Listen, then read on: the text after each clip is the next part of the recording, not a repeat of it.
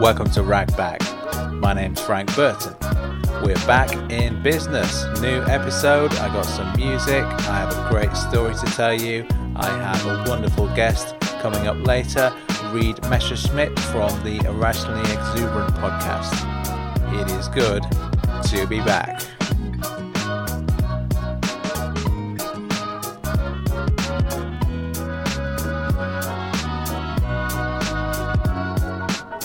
So stay tuned for Reed Messerschmidt later on. Reed has been guesting on my other podcast, I Like the Sound. Check that out if you haven't yet.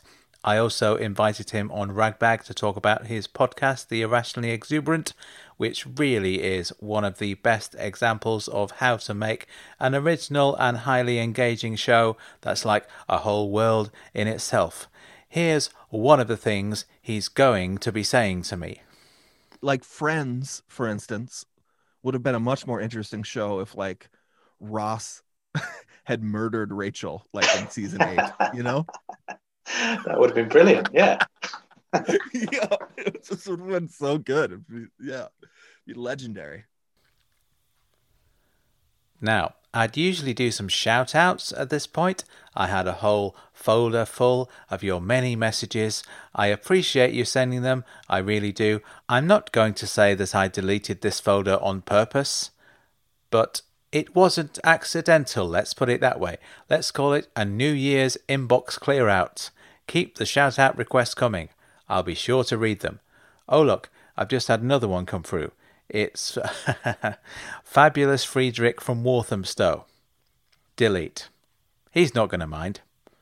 I think he writes these messages with the intention of having them deleted. Right, let's have a tune.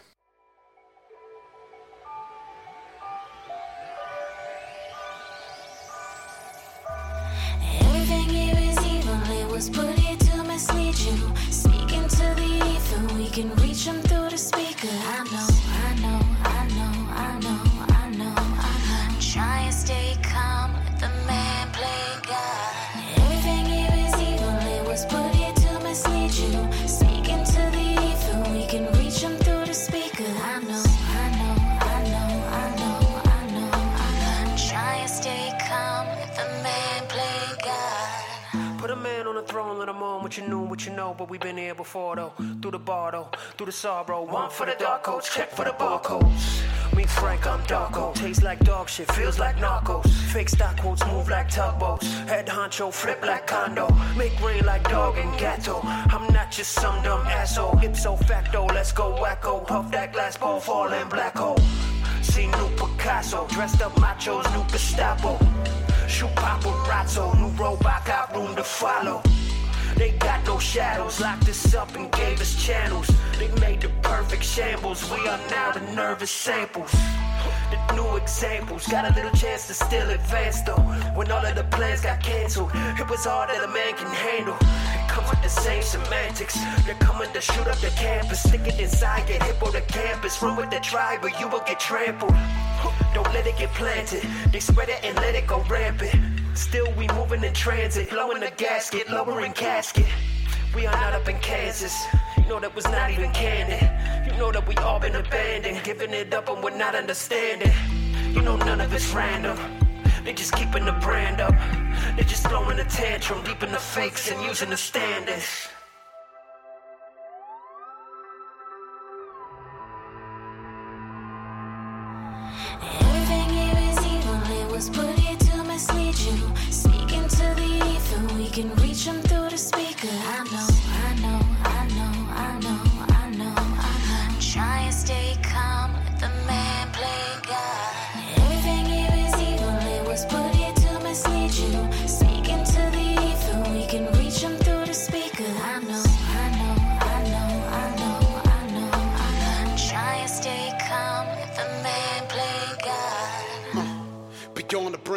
Close to the sun, so we lost our wings. Soar and sink, but before you blink, you have a neural link like it's your normal thing.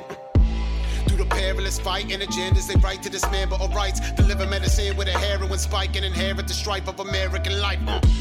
Try the true method, led out here by a cruise shepherd. Two step into the blues record. It's an old war and it's new weapons. It's a new menace every few seconds. Get too close and you get it. It's a small mistake, huge blemish. Nazi science, eugenics. It's vaccinated in the vapid matrix, calibrated by callous agents. Who's to blame for these acts of hatred? Fruited plain, vaccine tainted. Crack the pavement with the caffeinated. Castigated for these savage statements. Trying to uncover what the master painted. Taking out bloodsuckers, this is Castlevania. Captivated in time suspended. Divine ascension in the five dimensions. But this blind acceptance and my deception. in a bunch of little bitches like I'm offended. Good thing that I remember. There's a new threat. Refine your weapons, cause a prime investment is to make human beings divide in segments like vivisectionists. Real intruders and skill seducers that build computers to kill the future. Zapruder films and a million troopers with the will to shoot your ass, William Cooper. No simple fix for the sicknesses and the wickedness of the triple six. And that shit exists about as long as Tuskegee syphilis. It's ridiculous, or the bitterness, and it's infinite, and it's limitless. Come and get your fix, or the river sticks. It's a walking dead, gotta live with it. Or the chains of sirens, and the rage of violence, and the rain of tyrants, and the state compliance, and the fatal findings of all of the names inhumanely dying in the name of science.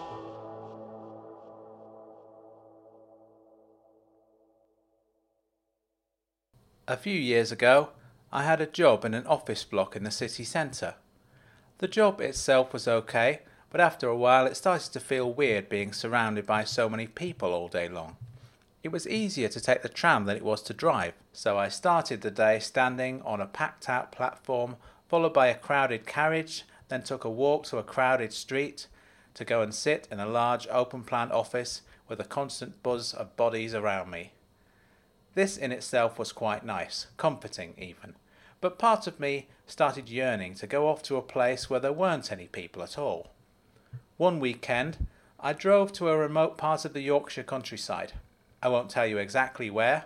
There's a place to park your car at the top of a hill, then there's a couple of miles walk down until you reach a large forest. I passed one or two hikers on the way down who'd had the same idea as me, but otherwise the place was deserted. Once I got in the forest, that sense of comprehensive aloneness I'd been dreaming about came upon me. It was just me and the trees. Birds, too, I suppose, and insects and squirrels and any number of other creatures, too. But the point was, it was nothing like the environment I'd grown accustomed to during the week. I walked further and further in, not bothering to stick to a clear path, trusting that my instincts would direct me back to my car when I'd finished. The soles of my feet made a comforting rustling noise. Then a voice said, Excuse me? I gasped out loud and span around. A man in a bright blue jacket greeted me with a smile. Hello, I said. Then I spotted another man a little way to the left. What are you guys doing here? I said. Guys, said the man in the blue jacket. I came here alone. So did I, said the other guy, coming over to join us. Me too, I said. Me too, said a fourth voice, a woman this time. Where did you come from? Carlisle, she said. No, I mean, it seems as though you appeared from nowhere. I've been here for a while. Alone? I said. She nodded. Funnily enough, I thought this would be a good spot to get away from it all, get away from the crowds. A sixth person arrived, followed almost immediately by another and another, and at least ten more. They all broke off into separate conversations, exchanging names and so on. Hang on a minute, I called to the group.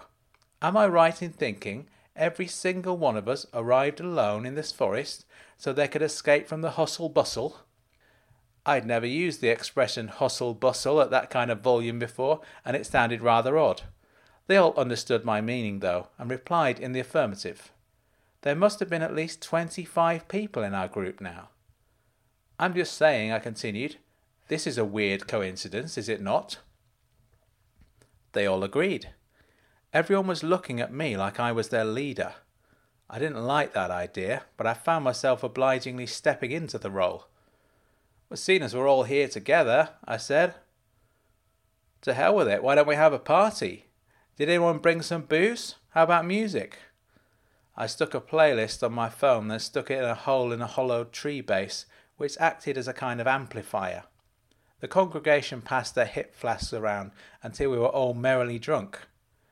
Meanwhile, a couple of helpful souls disappeared off to buy a stack of takeaway pizzas and three crates of beer. This is turning into quite an event, someone remarked. I hadn't learned everyone's names yet, but this guy was called Terry. He worked for an accountancy firm in York. Well done, Frank, Terry added. This is all down to you. I really don't think it is, I said. I think we all came here together because we were searching for something. None of us quite knew what we wanted, but somehow we were all drawn together in this one big group out here in the middle of nowhere, and maybe this was what we were all looking for, unconsciously, you know. Whoa, said Terry. You're totally right, man. Hey, guys, he called to the others. Frank's just made another one of his inspirational speeches. Tell them, mate. Tell them what you told me. I can't remember what I said now, I said. I remember, said Terry, announcing it to the rest of the party. You said, We all came here together because we were searching for something, and something inside us, maybe something from our unconscious, like a psychic link. I didn't say psychic, I cut in. That's it, someone else shouted. None of us knew what we were looking for. Maybe some part of us wanted to be alone, but really we were seeking out meaningful companionship. Yeah, said someone else. Man, this is the best party ever. Sex and drugs were introduced at some point later in the evening. I didn't participate, just stood back and watched it all happen, like the whole thing had become my own sociological experiment. It was when people started talking about how this was all meant to have happened this way. We were all meant to meet each other in these circumstances, and that we'd all been driven here by some kind of guiding force, that things started to feel a little too uncomfortable. I was tired and too drunk to drive home. My phone had run out of charge a few hours ago. I didn't want to wait until the sky turned fully black. Without saying goodbye, I made my way out of the forest and two miles up the hill. I slept soundly in the back seat of my car. When I woke up that Sunday morning, the whole thing felt like a dream.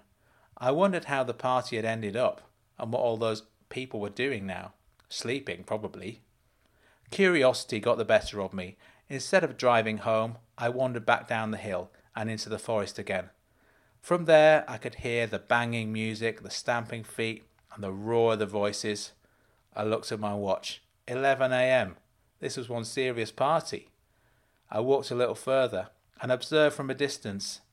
There were at least 50 people there now. A large number of them were dancing naked, arm in arm, in one big circle. I'd seen enough. I went home. The next day I went back to work as normal. As the week went on, I couldn't help wondering how that party had eventually ended up. Surely it had ended at some point. As the days went by, I inevitably got distracted by other things and pretty much forgot about the strange events of that weekend. Then, two weeks later, I was on the tram home from work. I found a newspaper on an empty seat and took a quick flick through it. A story caught my eye about a guy who'd gone missing. His name was Terry Inglewood, an accountant from York. From my recollection of Terry, he didn't look much like the suited, bespectacled bean counter in the picture, but it was him, there was no doubt about that. For some reason, rather than calling the police, I got off the tram, went home, had some dinner, then I drove to Yorkshire. It was getting dark by the time I got there. Luckily, I had a torch. I found Terry literally living in a tree. He built a very impressive treehouse from branches expertly stitched together with reeds. At the base of the tree was a massive mound of empty bottles and sodden pizza boxes, all that was left of the others. Terry was sitting cross legged, looking out through his window. His face lit up as soon as he saw me. Frank, he said. Ah, oh, I knew you'd come back, mate. He climbed out of his house to greet me on the forest floor. I owe all this to you, you know, he said. This was your idea, after all. Hang on, the party was my idea, I said. I'll give you that. You living in a tree house was not my idea. It's a very nice tree house, by the way. It's a shame you left so early, said Terry.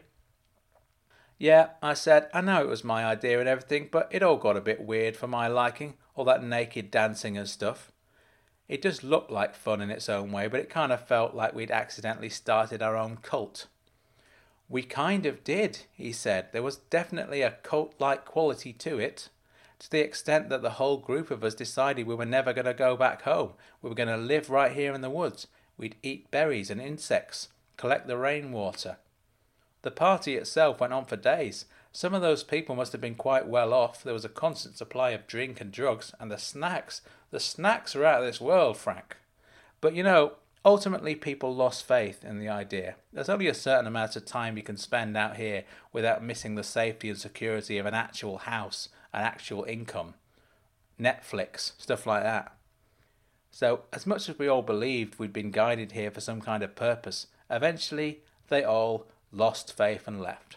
I suppose it might have been different if you'd been here with your inspirational speeches. For one thing, I had to get back to work, I said. It's fine, he said, no problem at all. I figured out this is the way it was supposed to end up with me living here on my own.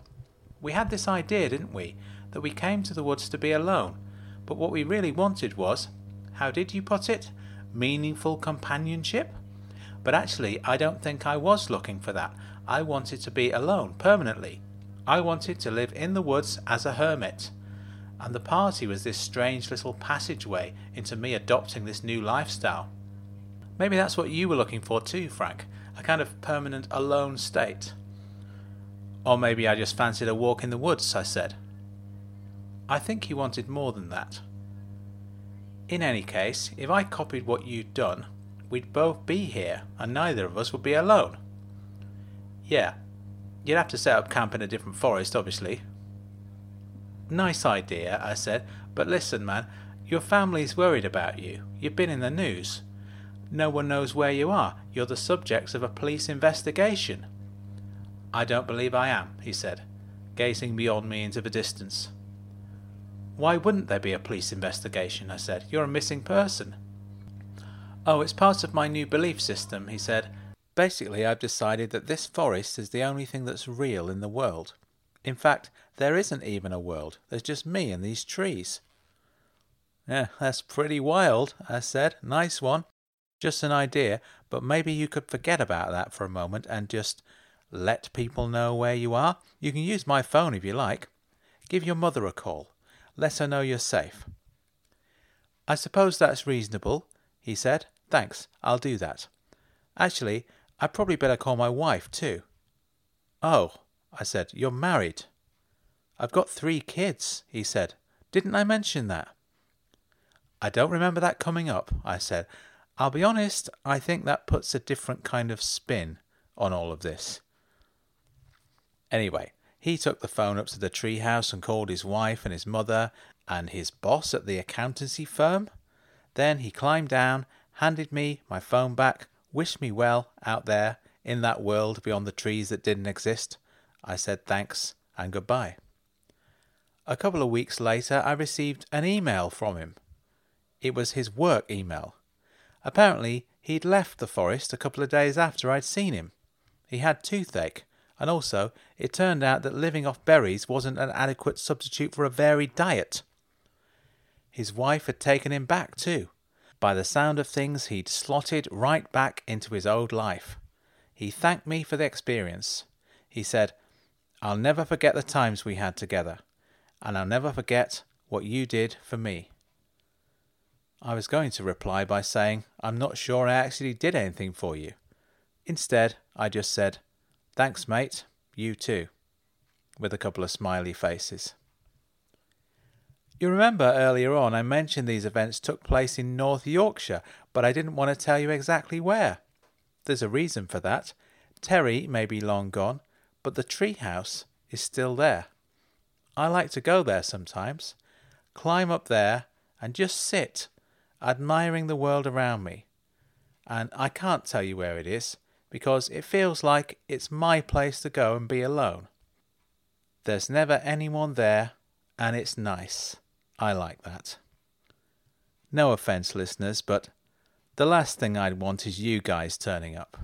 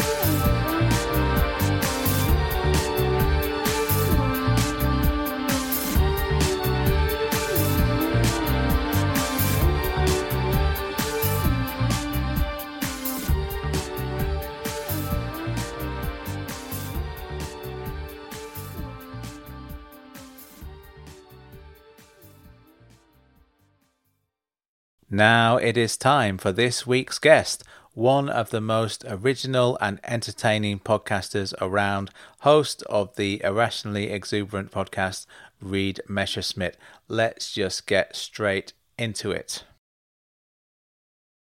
I want to ask you about the um, irrationally exuberant. I really enjoy listening to it. It's very unusual and it's very well made. And I would just like to hear more about it, really. And uh, how did you? How did it come about? How how was the, uh, the what was the genesis of, of the idea for the original thing? Uh, well, you know, uh, I'm an, an alcoholic and I got sober seven years ago. Oh, okay. Congratulations. well done. Yep. Mm-hmm. And uh, the thing about sobriety is that it opens up a lot of free time, especially when you're a full on drunk. And you really need to fill it up somehow if you want to stay sober. And um, I'd always said that I was a writer, um, which I think a lot of drunks do um, to kind of excuse their poor behavior. You know, you just align yourself with like the Bukowskis and Hemingways and Kerouacs of the world. Be like, "Ah, I'm like them, even though you're not actually writing and not, uh, you know, arguably brilliant. So yeah, when I when I got sober and had all this time, I wanted to write, and I decided that podcasting was probably the most immediate medium to get that across to people instead of you know trying to pound out some kind of novel and uh, see where that goes if anybody ever reads it um, just to record what i was writing and make it a podcast so i just kind of started typing away i you know started researching and reading more books and watching documentaries and trying to figure out what i wanted to write about and for some reason the one thing that stuck with me was chris gaines um, which is garth brooks's weird alter ego from the 90s oh, right. Okay. and I've just felt like that was an interesting thing and I could do something with it. So I just started writing and that's the show was basically what came out, you know. Um kind of uh just uh, almost stream of consciousness, but a little bit of storytelling in there um, too, and um, truth and fiction mixed together. Yeah, it's just what kind of naturally happened. And I've just sort of expanded upon that since. Yeah, yeah. I, th- I think that's one of the things that I really like about it is the uh, the combination of those two things, the uh, the fictional world and the real world. Because you, I mean, you're doing this, you're using your real name, and Mm-hmm. you're, uh, you know, you're presenting yourself as as this person, but also you've got this kind of uh, th- this kind of sort of outrageous sort of other side to it as Yeah. well. Um, yeah, I've I've over the years it's gotten, you know, a little more like personal stuff has kind of crept into it, um, here and there. Um, there are story episodes that are you know actual stories from my life. Um, I'm working on writing a thing right now that one episode about alcoholism and one about sobriety, which isn't. I don't know if it really fits the show necessarily, but you know, whatever I write is the show. So it fits that way. so yeah, it's gotten a little bit more grounded, I think, in real life sometimes. But you know, there are also just whatever catches my interest and I feel like I can be funny about. Um that's what that's what gets made into an episode. Yeah, that's good. And, and um, another thing that I like about it as well is that it, it's got, I define it as like a, a comedy show, but also you, you're not trying to be funny all of the time. You're Right. not, you know, you're not sort of, it's not kind of the sort of thing where it's just full of gags, you know. Yeah. There's there's a strangeness to it and there's that personal element to it as well. So it's this kind of mix of different elements that keep kind of um, taking you by surprise, really. Yeah, I like it that way. I liked my comedy with a with I like comedy that has no no pressure to be funny all the time. Um I mean, my the biggest influence on me is Kids in the Hall, which is Oh, know if you yeah, yeah, Kids yeah. in the Hall, but it's like a Yeah, I, I, I remember it from. I vaguely remember it, and I and enjoyed watching it um, many many years ago. Yeah, And uh, yeah, it was it was a lot of fun. Yeah, it's very surrealist, but sometimes very human. And then like there are just sketches that there is not a laugh at all, and they do do not care. And I don't I don't care either. I don't care if it's funny. um, I mean, I want it to be funny a lot of the time, but it doesn't. I don't feel any pressure for anything to be funny, and I think that makes things funnier, um, in general to me anyway. Hi, I'm Bruce McCulloch. I'd like to tell you about the Daves I know.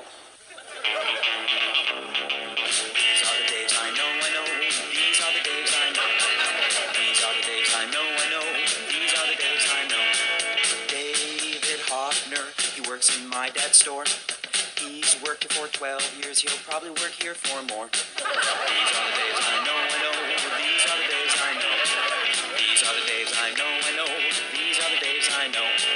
Dave Gord, I've known since I was six.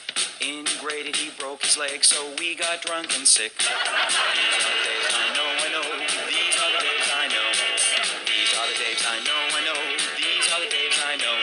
Some I like what you said about the um, the show is whatever you decide it is what it is that week.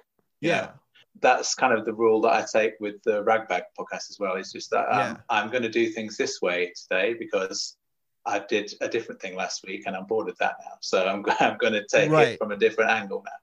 Yeah, I think you and I both probably get fairly bored. Or not bored. I don't, I don't think I'm ever bored, but I I jump from things pretty quickly to and from Yeah. interests. Yeah. But that that's the good thing about having uh, uh, not having that rule in place of having that of ha- having to have a formula in place for something. Yeah. If you've got a formula in place for something, then uh, you have to stick to it. And then, uh, but it, it's almost like an arbitrary rule that you have to stick to it because no one really cares Right. what what you do next. You know, it's not uh, these things are not set in stone. Right. And like I mean, yeah, the through line is is me. You know, I'm the through line. So I, I feel like I can do whatever I want because the through line is myself.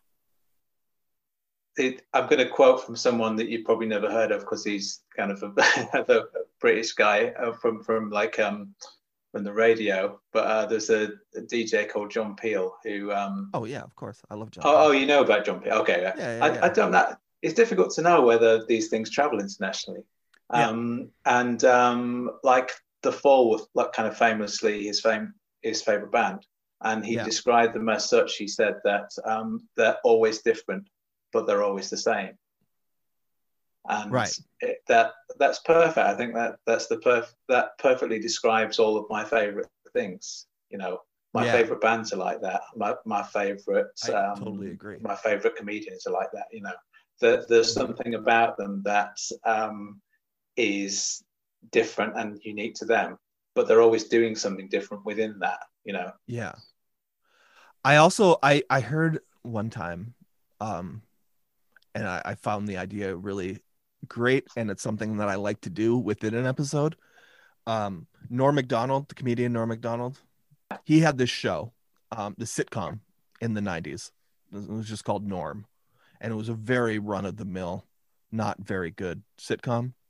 It was fairly boring. It was like he worked in some office, and it was just that. It was so generic um to the point that nobody cared. I mean, nobody noticed it got canceled after one season. But his plan was to have this generic sitcom for four years, four seasons of this show. And then somewhere in the fourth season, somebody, one of the main characters would be murdered, and the show would completely transform into a murder mystery show. After, but it, it had a four year build up to this, you know, punchline, basically and I love I love that idea. I love it. Just like taking something, starting something in one way and just totally changing it without any real logic, just because that's interesting to do. Um, so I, I like to do that a lot too. yeah it's great it, it's kind of a, it's it's disappointing that that doesn't happen more often you know It with uh, especially with yeah. things like that with like tv shows Yeah, they, they just stay the same all the time right. and, uh, people know what to expect from them and that i guess that's why they they tune into it but also there's they're, they're losing something from it being you know overly predictable Right. Like Friends, for instance, would have been a much more interesting show if like Ross had murdered Rachel like in season eight, you know? that would have been brilliant yeah yeah, it just would have been so good. Be- yeah, be legendary. Um, but yeah, I like that. So like, yeah, the one of the more recent episodes, I started writing it about UFOs, and then I had switched it to being about my dad. Um, yeah that was great i really enjoyed that yeah yeah, like I, I wanted to start it out like I just wanted two things that were so far apart, you know, like as far out as you can get, and then pr- ground it really quickly in kind of a jarring way. Um, so yeah, that's kind of the idea I'm working with. Ladies and gentlemen, Mr. Tiny Tim. Thank you, thank you, thank you, my dear, wonderful friends. What a thrill it is to be here tonight on this little special. Of course, you'll hear some numbers, old and new, made by great artists of the past, like Henry Burr, Irving Kaufman, Harry Richmond, Maurice Chevalier, and all the rest of them. God bless them all.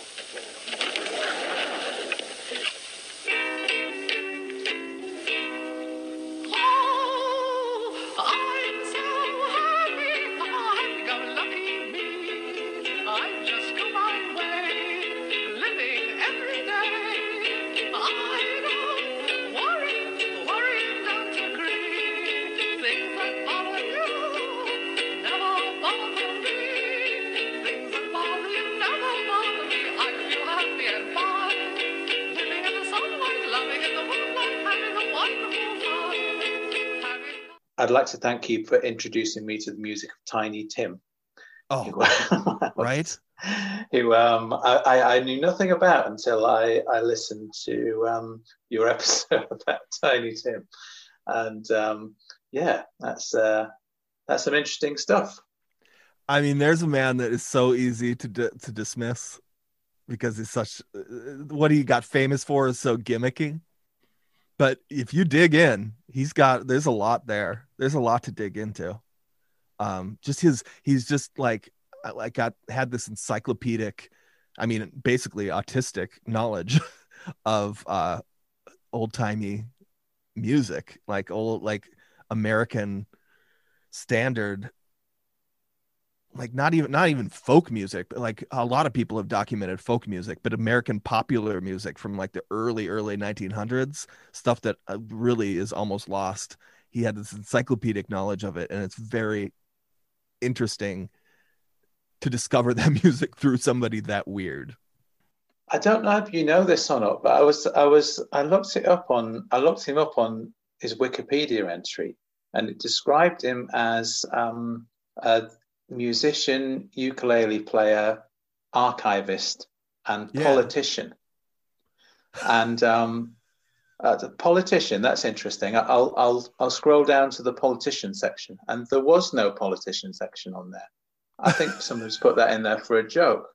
yeah He wasn't a politician, was he? no not as far as i know i mean i read the whole i read i did a lot of research and uh yeah that never came up If you look at his Wikipedia entry, it describes him. It, it describes him as being a politician. that is odd yeah Yeah. Um, as, but there's no there's no there's no other mention of his political career or anything like that. yeah I'd just be interested to know if he actually ended up being at one point like in the seventies or something. It was like a senator for a couple of years. I think that I think that'd be really cool. I mean, as If- far as I can, like, I, if I can imagine how he would, what he would do in politics, it would be like some like gimmicky presidential run, you know, like Oh yeah. Oh oh, people do that over there, don't they? They, they just uh, yeah, like weirdos I'm- running for president and stuff. yeah, it happens a disturbing Yeah. amount. I mean, the most, yeah, Kanye the most recent disturbing example of that. I mean, yeah, our current president is a gimmicky. Yeah, that's uh, yeah. we'll- you, you've, we'll had the, uh, the the the one weirdo who was successful. God, I'm just, I'm so worried that's a precedent that's been set, and it's just gonna keep getting worse. It's open up the floodgates for all of yeah. them. Yeah, every yeah, every freak show that's ever been on television now sees their opening. Yeah. There I we mean, go. Yeah, it's like yeah, if you guys if like Mr. Bean became your prime minister, you know, like well, we, we pretty much have that now. yeah, that is true. that is true. It's, it's pre- pre- pre- pretty much that guy. You know, yeah. Yeah. couldn't do He a worse doesn't job. have any doesn't have the prior experience, but he is very much uh in the same vein.